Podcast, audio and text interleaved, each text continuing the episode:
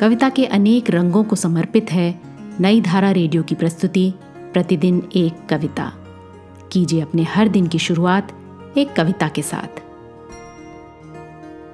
आज सुनिए अंग्रेज़ी के प्रसिद्ध लेखक कवि डी एच लॉरेंस की कविता, डिलाइट ऑफ़ बीइंग अलोन।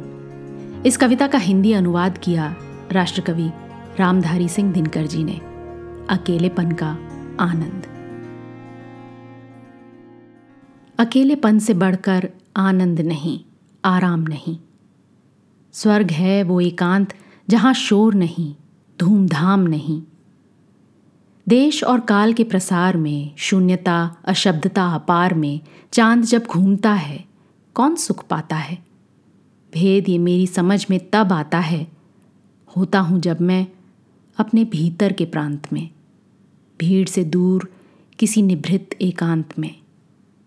और तभी समझ ये पाता हूँ, पेड़ झूमता है किस मोद में, खड़ा हुआ एकाकी पर्वत की गोद में।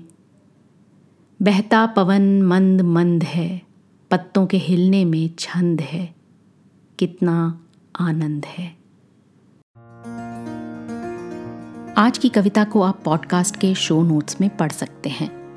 आप जहाँ भी प्रतिदिन एक कविता सुन रहे हैं, वहाँ अपने कमेंट्स शेयर करना ना भूलें।